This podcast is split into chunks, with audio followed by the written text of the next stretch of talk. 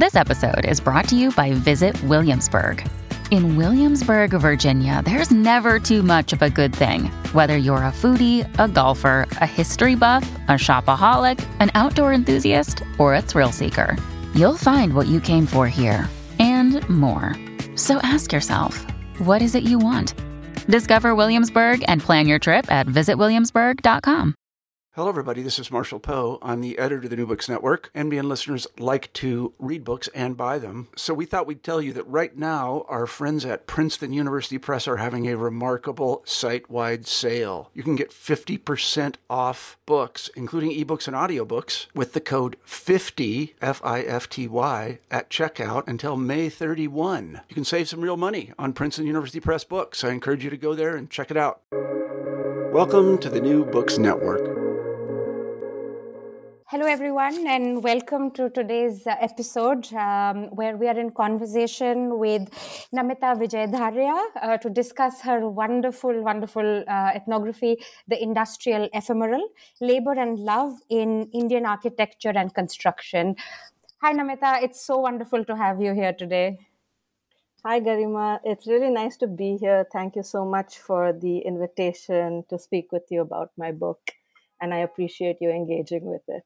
Um, as is tradition, um, I'd like to start uh, by asking you how you came to anthropology, and uh, and your journey is particularly interesting because you started as an architect and then found anthropology or anthropology found you. So I'm quite curious about how you came to the subject, um, and maybe also how you came to this particular research project, which is your first monograph.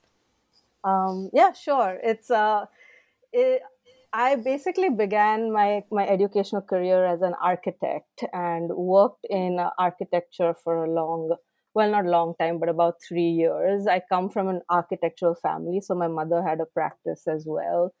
Um, and uh, one of the things that I was really dissatisfied about when I was practicing architecture uh, was the fact that it's a very elite uh, profession and it is a profession that continuously erases the work of you know very many people. Uh, and uh, i wasn't really happy practicing within it. And so i wanted to switch into looking at it from a more research perspective. And um, uh, originally when i'd applied for phds um, the department i ended up in was the only anthropology department i'd applied to. I'd applied for art history phds uh, where I wanted to study urban informality as an art historical category. Uh, and uh, what I got from a lot of the art history departments was this is not an art historical ca- category, which is problematic. It says something about the discipline of art history in itself. This is not an art historical category. Uh, and you should look at anthropology more and more. And so, uh, when I did get into Harvard's anthro department, uh, I, you know, everybody there liked the topic and was interested in engaging with it. Um, and uh, and I wanted to look at informal market spaces and informal uh, economies at that particular time period.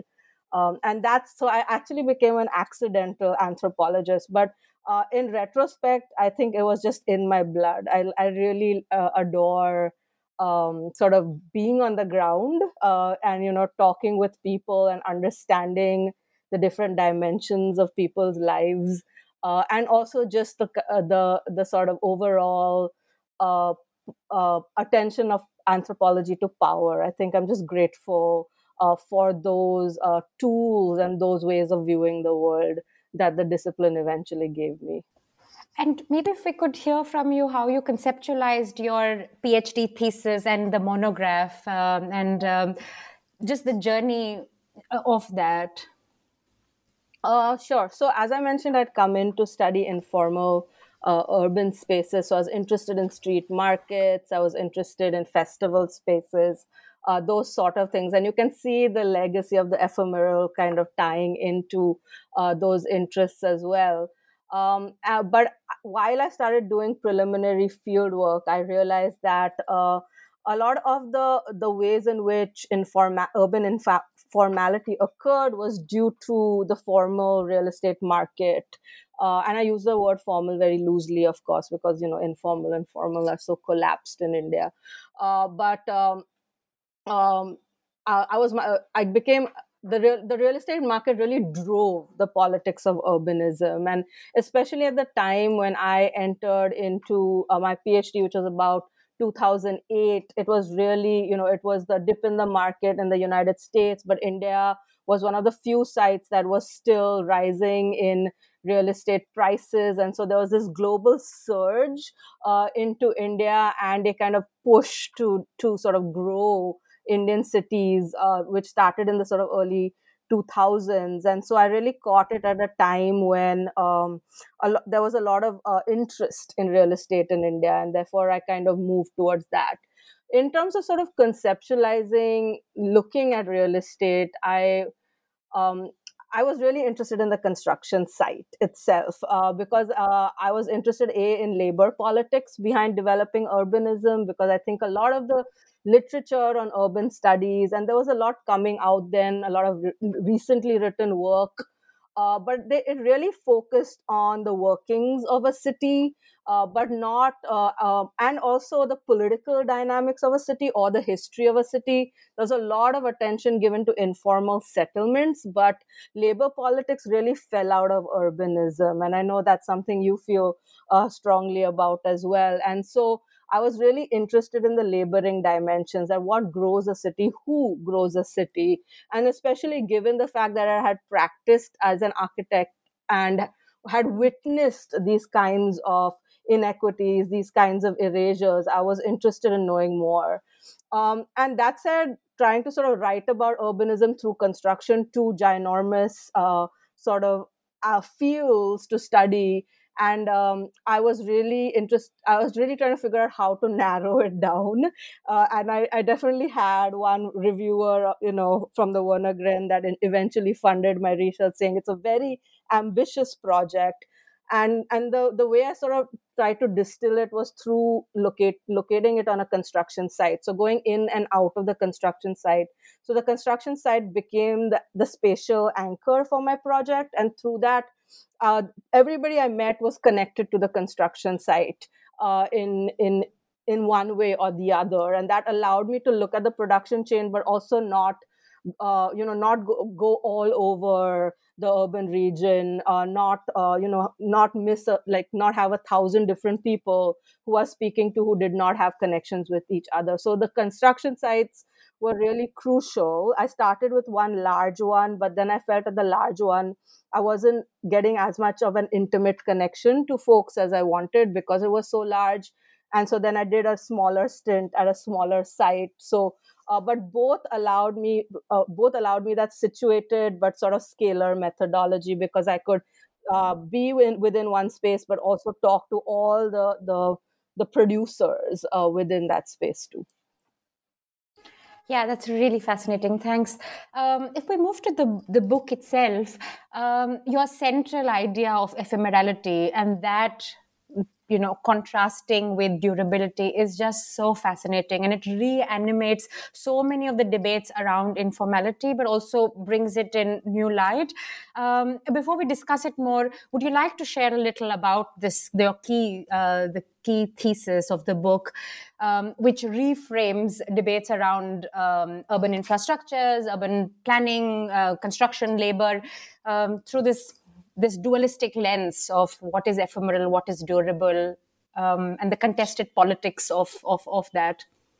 Sure, uh, thank you. So I think I so the, the main sort of concept I was interested in was ephemeral atmospheres, and I I roughly define that as uh, uh, sort of the transient uh, and movements and circulations and erasures of people, materials, objects in construction um, and uh, my I was I didn't go into the construction site interested in those particular aspects, but I found that those really are the essence of construction work and urban work. This kind of uh, intense temporality that construction brings with it. Uh, and, and and primary to the uh, my interest in sort of um, contributions that the ephemeral brought to the study of urbanism, I think, is because the, the ephemeral and the durable were constantly cleaved, especially in Indian urbanism. And the ephemeral has always been part of the quote unquote exotic India dimensions the you know everybody loves the festivals everybody loves the kind of dynamism of girgaon or chandni chowk uh, and that was really uh, uh, the sort of uh, the way in which the ephemeral had been framed in the Indian context. Uh, and whereas the, the large scale real estate projects I was working on were always considered durable, or these massive flyover projects and bridges or, or you know are considered durable but being part of a construction site i realized that ephemerality is fundamental to the workings of real estate. And ephemerality is fundamental to the infrastructural and architectural growth of a city. Uh, and therefore, I kind of wanted to place it back at the heart of uh, discussions of urbanism and move it out of its sort of exotic uh, sort of dynamism, but also apoliticalness or epiphenomenalness. Uh, and that it is constitutive, and it is constitutive not only in terms of actually constructing the city, but also in terms of the power dynamics, the financial logics. Uh, so it really is at play because it allows for certain kinds of accumulation, certain, kinds of uh, inequities to be produced. And that was the sort of gist of it, uh, of what I was trying to get at in my book. Yeah, and one of the great like method, I mean, it's methodology, but also a sort of writing choice and also an epistemological choice that you make uh, is to create this sensorium in the book of sounds and sights and texture and smell, through which you're able to capture the ephemeral and the durable and the play of that. Because it's just so amazing when you're in the pit, we're in the pit with you. When you smell the cement in your mother's hair, we can smell it too. It's just so so effective that you create this atmosphere. I mean the writing itself is so atmospheric. And i think that is why you know the ephemeral becomes this very affective and not just a analytical lens. It just comes alive. Uh, so maybe if you want to speak a little about how i mean because it is so creative that you did it this way. So if you want to speak about how you came to this idea and also how you executed it um, why you think it worked and how you it took it forward. Yeah it was just absolutely brilliant I'm really glad you liked it. It really is uh, something very personal to me. So I'm, I'm really glad to see people read it that way as well. Uh, I mean, I think that I mean, I was I'm clearly interested in affect. If you think about theories of at- atmospheres, they really come from uh, theories of affect, and I'm interested in the aesthetic dimensions uh, within that too. Uh, and I also came from a like a generation where uh, of sort of political eco- ecological thinkers who are interested in the political economy of affect. Uh, and so that was something that I really wanted to uh, use in terms of thinking about the uh, political economic dimensions of construction. Uh, but one of the one of the things I was pretty clear on when I was writing the book was that I hate that break that used to happen in anthropology. And I, I think it does less so now of zooming out of your field and kind of uh, bringing in the theoretical analytic analytical lens. Uh, and and to me, I wanted the theory to be part of the writing, and so the uh, the writing in itself is an uh, conveys the affect of being there, and that for me was the theoretical. Uh, contributions as well as the aesthetic and stylistic ones. So I wanted the mm-hmm. writing to be immersive, but I also wanted it to take a stand about what an ethnographic writing should be and how ethnographic knowledge should be understood and conveyed. And and for me that the the attempt was to do it in a sensorial dimension so that you get it before you actually read it. Or you know you read it and you sense it before you actually uh, sort of cognitively get it. And so uh, that was my sort of uh, intent. Well, I wouldn't say it was like that's what I sat down to do and that's what came out because I think when you come back from the field, you there's just a different there's a different person living in you who just wants or at least that was for me and i just like needed to write and i just wrote so I'm, i can't say that oh i began with a mission but as i sort of sat with it and looked at what I produced, I realized that these are stances I'm taking. And I think as you write, when you come back from the field, you are working out your contributions. And so uh, in many ways, uh, it's just that I didn't realize I was doing that because I just came down, sat, and just wrote like, uh, you know, like well, I took a sem- semester. I mean, fieldwork is difficult, you know. So, and I think in, in anthropology we often never talk about how violent it can be, and so a, a semester was the first semester was very difficult. We can talk a bit about ethnographic writing if you want, or post or fieldwork and post fieldwork movements, but after a semester it just came to me and i just sat and wrote it in like six months. Yeah. No but i'm curious were you also paying attention to sounds and senses when you were in your field notes and in field work or is it something that came back to you later? Because it's it's just amazing when there is a dust storm it reverberates through the pages you know the clang of a metal rod falling and you can hear it echo through two three you know it's just uh, brilliant. And i'm wondering if this is something that you know stayed with you and it came in the writing or was it already there in your field notes? Oh no absolutely. It was in the field notes. I mean if you've ever been on a construction site like you cannot ignore sound. Like even when i was like listening to my recordings i couldn't hear my own voice or the, the person i was interviewing because there's some machine going on in the background. And it really uh, when you're on a construction site or in a construction zone the atmospherics really overtake your senses. So you just the, you know it's the dust it's you know i mean delhi heat I, I you know it was like 50 centigrade at times so you your skin burns so i think these were all things that were recorded in the uh, in the field notes but also into my consciousness um, you know because they are so powerful and it's exactly why I feel like they have political economic weight is because they're so powerful that they and they overtake everything else, you know. And there's um, yeah, and especially large scale sites, especially uh, you know when you're in the middle of construction work. Yeah, no, absolutely. And even in the writing, it really feels like these these sensory forces are making themselves present with this imposing force, and it's there. Um, and we're also wading through it, you know, to to get to the politics or whatever. Um, but this point about bridging the political economy and this the aesthetic and the, the the the sort of the sensory and the affective, it is so true because you do it so effectively in the book.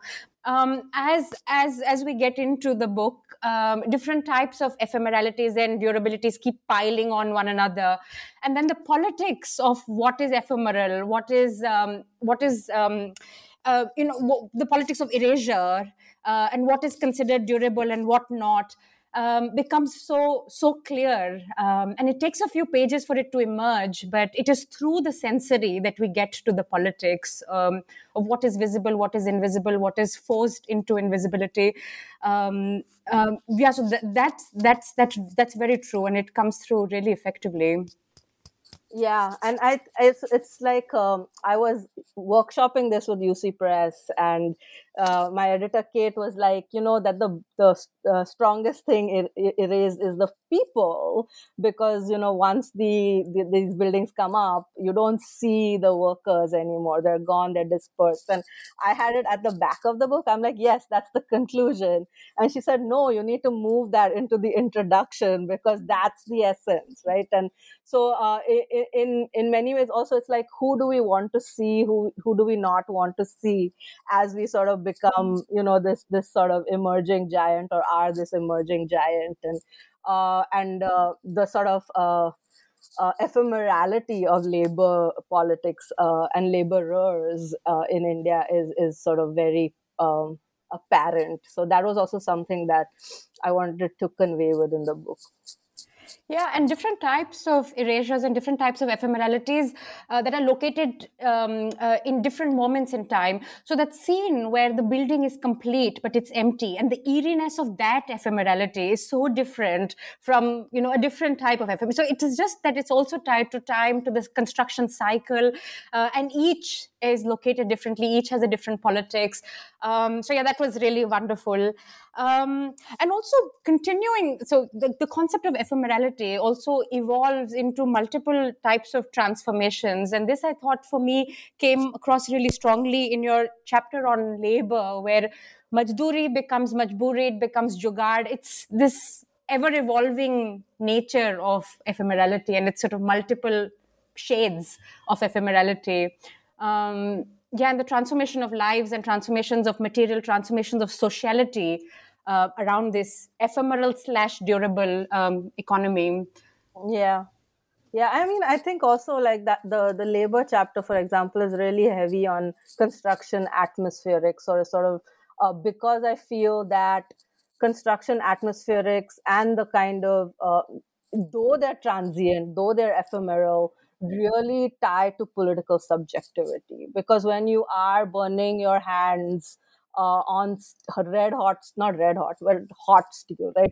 50, uh, imagine steel in 45 centigrade heating up, and you're tearing your clothes, and you realize that this is, you know, that you very well realize the difference between the the house you're building versus the house you live in uh, and I think that uh, it, it is in those moments where you're just, uh, where the sort of sweat and blood, right? The classic Garib ka khoon pasina, uh, the one who sort of sucks the blood of the and sweat of the poor is really realized and and and and sort of understood, but also um, it, it is within these kind of momentary spaces that workers meet each other and workers connect to each other. So where uh, also political consciousness and political sorry political subjectivity or uh, not consciousness gets exchanged uh, and, and, sort of people can potentially mobilize. People talk about class inequity um, and uh, but then it's gone or then they move on. And it, that's again it's not a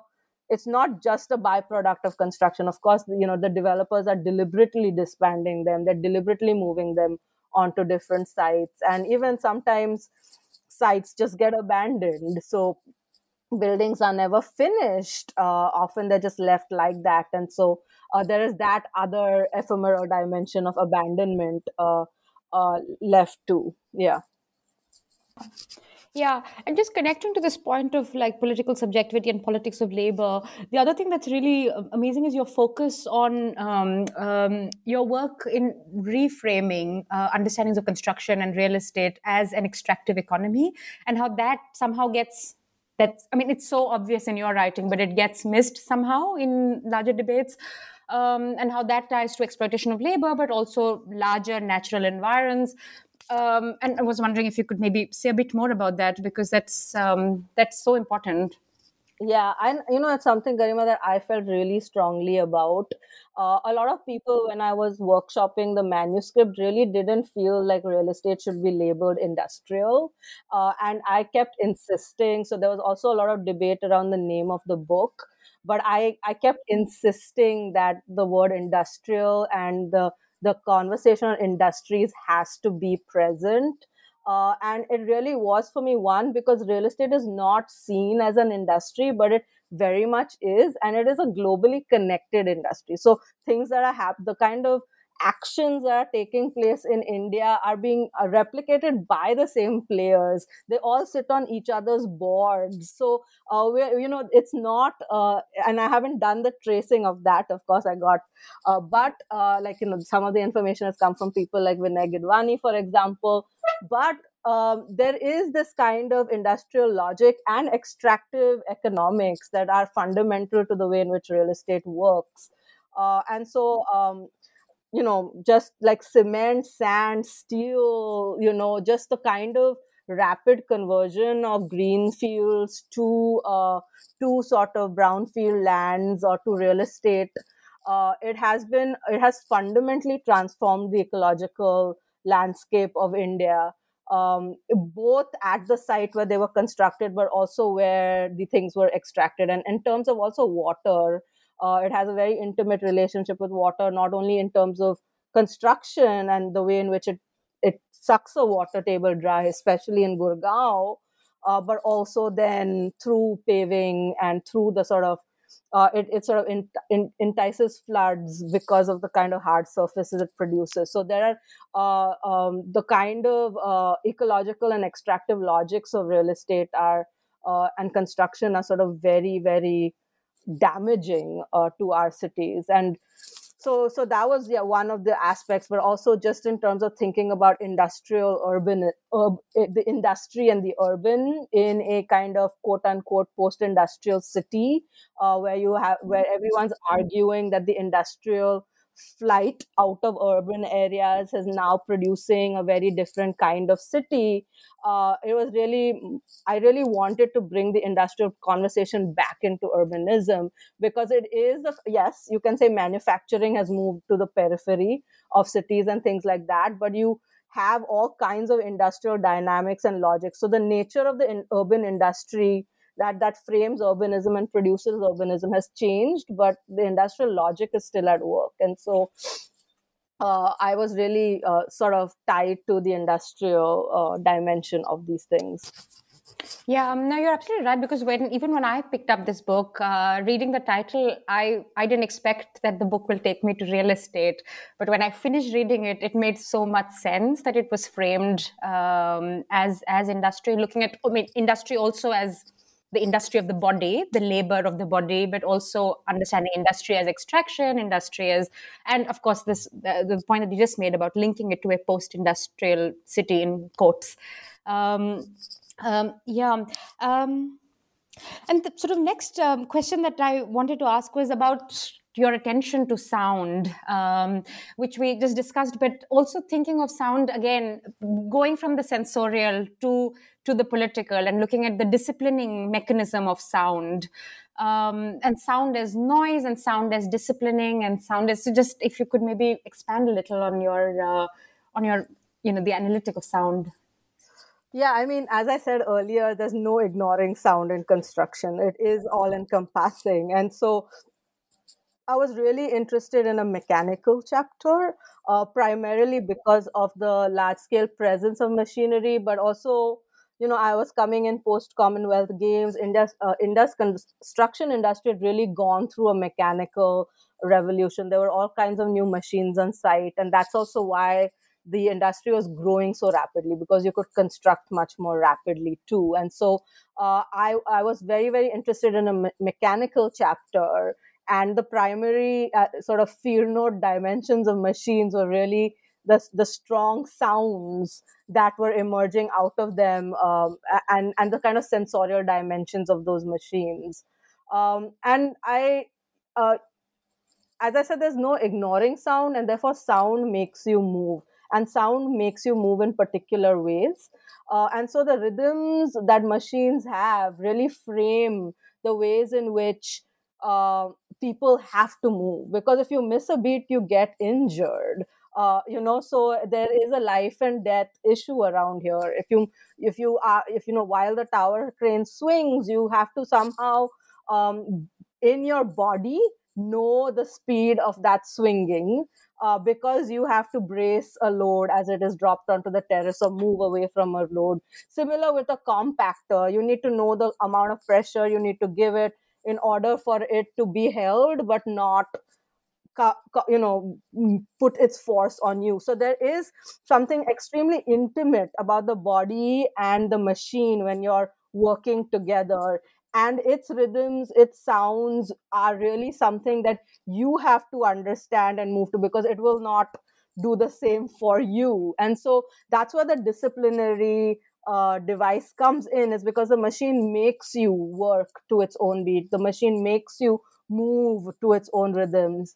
Um, and it is th- through that that it allows for the pace of construction to increase. So there's no stopping until the machine stops because you get hurt uh, if that happens or something grows drastically wrong. And so through that it sort of accelerates construction work but also forces workers to be disciplined in certain ways um, but of course like within those i show that there are all kinds of ways in which this this acceleration and these increased sort of uh, disciplinary sound regimes cause issues. So one is in physical deterioration or this this sort of expulsion of slowness. The other is in this idea of noise and anger, uh, but also in potential social mobility because a lot of machines for some workers have brought economic mobility because machine operating a machine gives you more money than doing just you know physical mazduri or helpery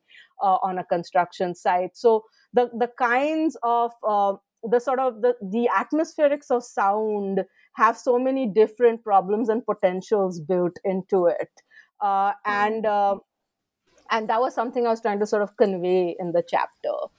Yeah I mean, there's disciplining, but also what your attention to sound does is bring a kind of intimacy, uh, an intimacy to the writing, but also a greater understanding of the intimacy between man and machine and the work process um, it's itself, and uh, that's so effective. Um, which takes me to my next question: that another sort of great thing about uh, the book is that it's looking at intimacy and durability, and a lot of it is by paying attention to forces of materiality and sociality, but it also captures captures so many um, you know so many of these very ephemeral things like like love or like ghosts uh, which haunt empty buildings or sound. I mean these these objects or subjects of inquiry are also so ephemeral in themselves and they all get tied together in this wonderful way. Um, yeah so maybe if you want to speak a little about how these more ephemeral um, aspects of social life also get drawn into the analysis yeah i mean it was uh, i have to say that i just they were not something i was interested in uh, but i got a lot of love stories and i think it is a product of being a middle class woman on a construction site especially in north india where there are very few women who turn up on construction sites of my class category.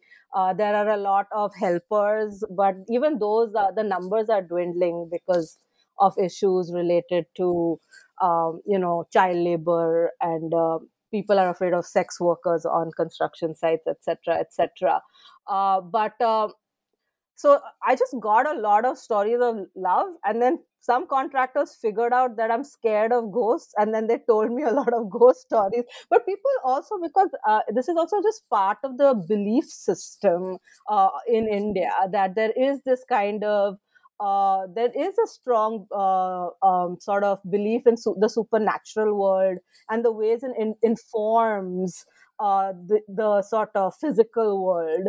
And uh, it was not something I was particularly interested in, but uh, everybody who works in construction really strongly be- well not everybody but a lot of the folks i spoke to really believe in ghosts of the space that they're working in because they do believe that construction up it creates an upheaval and through that the spirit world or this this sort of the the kind of uh, the the ghost world emerges in those upheavals and and makes their presence known. So for them construction and ghosts go hand in hand.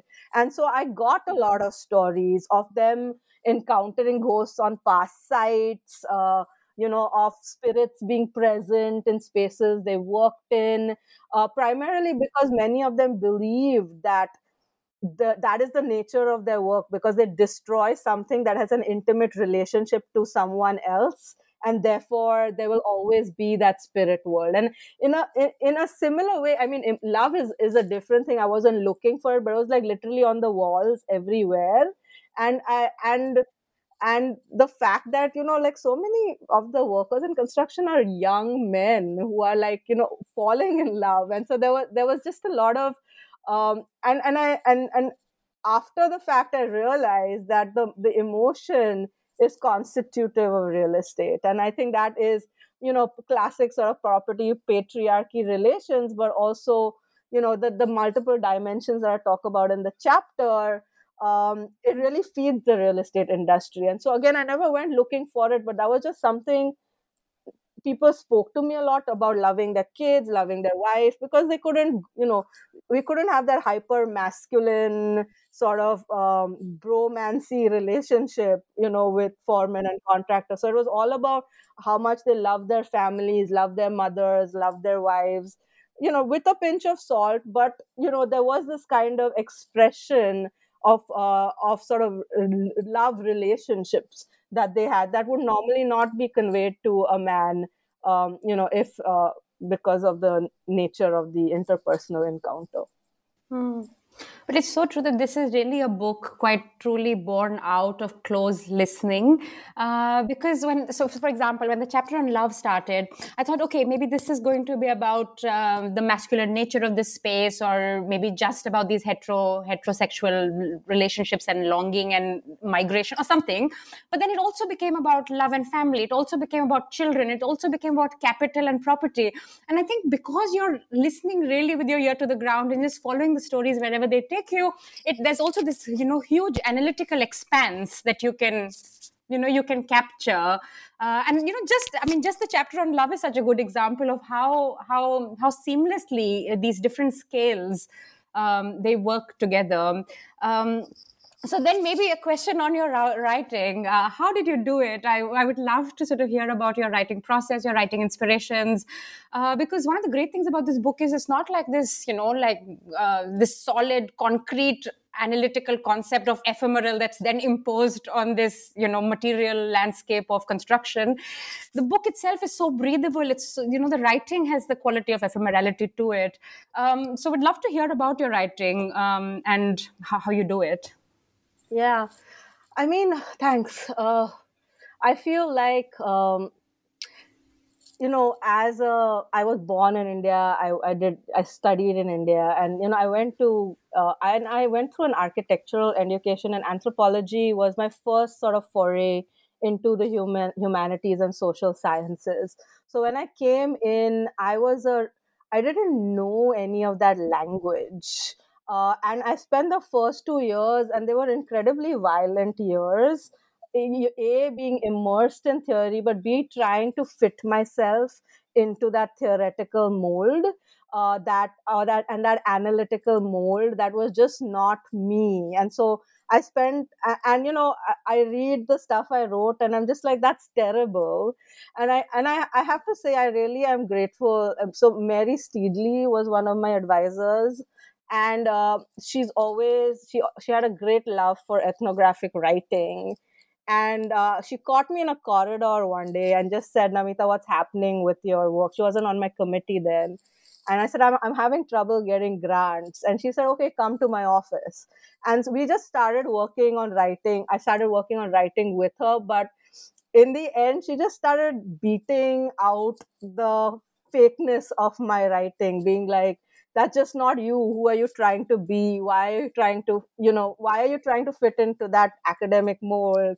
And i remember one clear moment where I was shown her some writing and she said, Let me close my office door so I can yell at you without anyone seeing. And it is that because I think that, uh, you know, being a, a South Asian diasporic woman in American academia, you're you really feel internally and externally forced to perform a certain kind of analytical mindset or a certain form of writing mindset that is very typical of US academia. And I think I, I owe Mary a lot because she gave me the freedoms to like or she reminded me that I don't need to be that person the who, that you know that was causing me a lot of violence. And second, like both of us adored fiction you know i adore a lot of political ecology and a lot of the a lot of feminist scholars and anthro who have written a, you know against the tide primarily because they felt like a certain kind of feminist politics queer politics cannot emerge out of the kind of colonial analytical writing epistemologies that we are forced to subscribe to uh, in in anthropological education and so um, yeah so and in the end it didn't feel real right and so i think in the end i wrote from who i am and what i i was part of rather than and I and it's still there. I mean, you can still see mm-hmm. the need to prove myself theoretically in in different ways, or the need to sort of push back against certain folks. And I think um, it, it's you know um, I'm I'm excited to see where my second book goes. I'll just say that because I'm a different person after writing this one. Uh, but I feel like different was... because different because um, because there is now some validation that you can you can write like this and you can be your own person. Yes, and also validation that I am an anthropologist. I have written an you know I'm I am an academic and this was a dissertation originally right and so there was a certain kind of uh, uh, a, kind of referencing work that the first book often does just because it needs to position yourself yourself in academia. And it's always why i've always loved second books of authors because they're, they're just uh, they're freer they're more creative. Not that i'm saying mine will be but uh, it's something that i can see them be like i'm just going to be me now. And like you know there is this kind of break of or greater freedom or, or maybe wishful thinking on my part but we'll see. Yeah they're like 80 year old women who are now finally free. Uh, yeah and they'll joke freely about sex we'll joke freely about food and you know yeah um, yeah but now you've said violence three times and i'm curious if you want to say more about the violence of academia, the violence of fieldwork, the violence of writing. Um... Yeah, I mean, it is all violent. I mean, there's a lot of violence in academia, there's a lot of violence in fieldwork. I think that uh, neither of the two are. Well, no, that's not true. We talk about it a lot. Uh, but I think that uh, a lot more now. I think in the past five, ten years, given the conversations in anthropology, the conversations in academia, conversations in the world, um, you know, there has been, there are ways in which BIPOC folks, you know, have been forced to write in certain ways, or you know, uh, folks of certain kinds of backgrounds are who don't feel that they fit in the academic mold fe- have felt the need to fit in the academic mold or felt the violence of that. And most certainly, many of my students uh, and I have these conversations now about art and design. So it's not only anthropology specific. And um, I, and I think you know, I mean, my fieldwork was violent, in not in the sense that anyone attacked me. I mean, I definitely had some. Uh, anyway, we'll talk about we can talk about that later. But uh, it is a vulnerable space for it was a vulnerable space for a woman to be but it's also violent fundamentally because everyone around me was not the way i was. And in the sense that you know it was a time where there was a lot of uh, islamophobia rising islamophobia people felt they could freely talk about um, be homophobic islamophobic.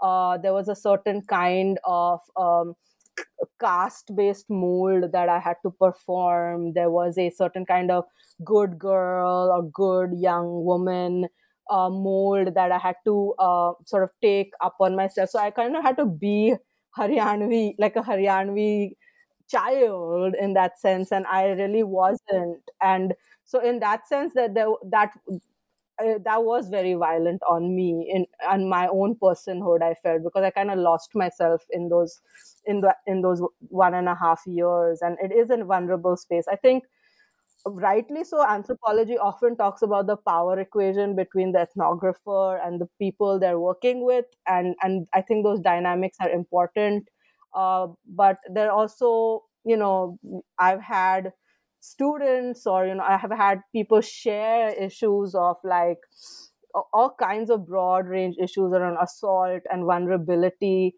uh, you know of a kind of trauma uh, having to put yourself in extreme situations in order to gain information uh, and we don't talk about that enough as a community uh, and what that means uh, and why you know uh, why doing something dangerous is then rewarded um, you know and i think about like uh, seth seth holmes's broken bodies where he's crossing the border illegally uh, and i'm just thinking about how that then instantly in our minds becomes oh this is such a great book like this is amazing fieldwork but uh, what that what that journey entails on yes the people they're walking with and that's why the ethnographer wanted to know but there is a certain kind of uh, violent violence that we have to relive in order to write about violence. And so uh, and i think yeah um, you know that's a question on the table. And then of course like construction is very violent.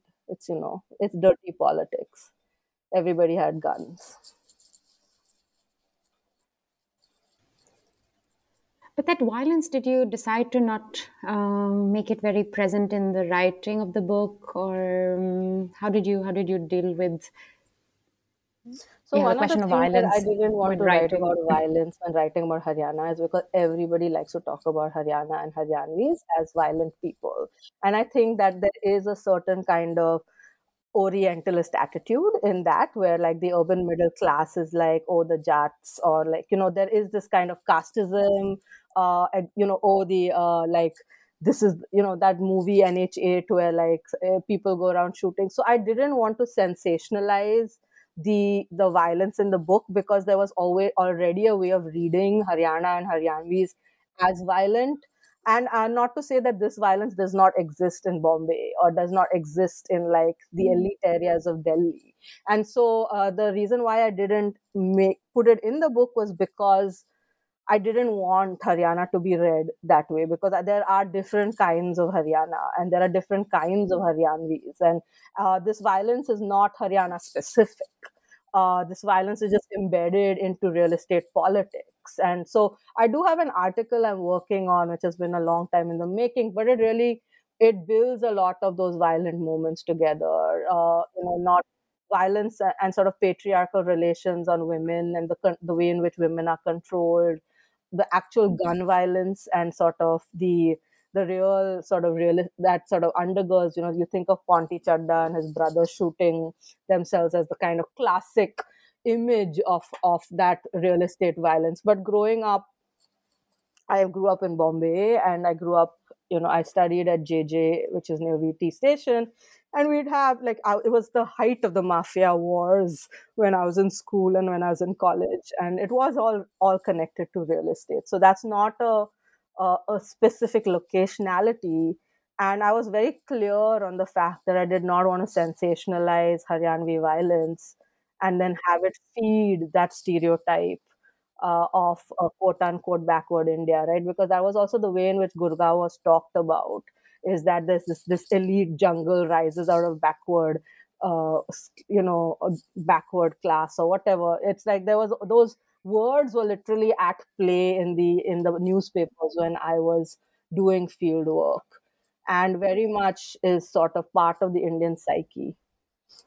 Yeah, but you know your point on your point on vulnerability that is so present in the book because I mean because the writing is so um, sensory. We are there with you when you're in the car driving all these long distances, or when you're in the pit, and we are there. You know when you have to feign innocence about sex or marriage or love. So uh, I mean, I could always feel that you were this, you know, alone figure in this hyper masculine space, and. Um, um, and that you were navigating the space. It was so present throughout. Um, yeah, but thank you very much for sharing your thoughts on the book. Um, but maybe if I could ask you to speak a little about where you're headed next and what your what your second and hopefully freer book is going to grapple with. Uh, yeah, though the first book was pretty free too. I really wrote. I feel like I was happy with. I wrote how I wanted it to write, write it. So, uh, but I, I, for my second project, I'm looking at. Uh, I'm still interested in labor. I'm still interested in urban environments, but I'm kind of interested in the sort of classic Marxist Marxist work rest table relationships. I'm interested in rest and sleep.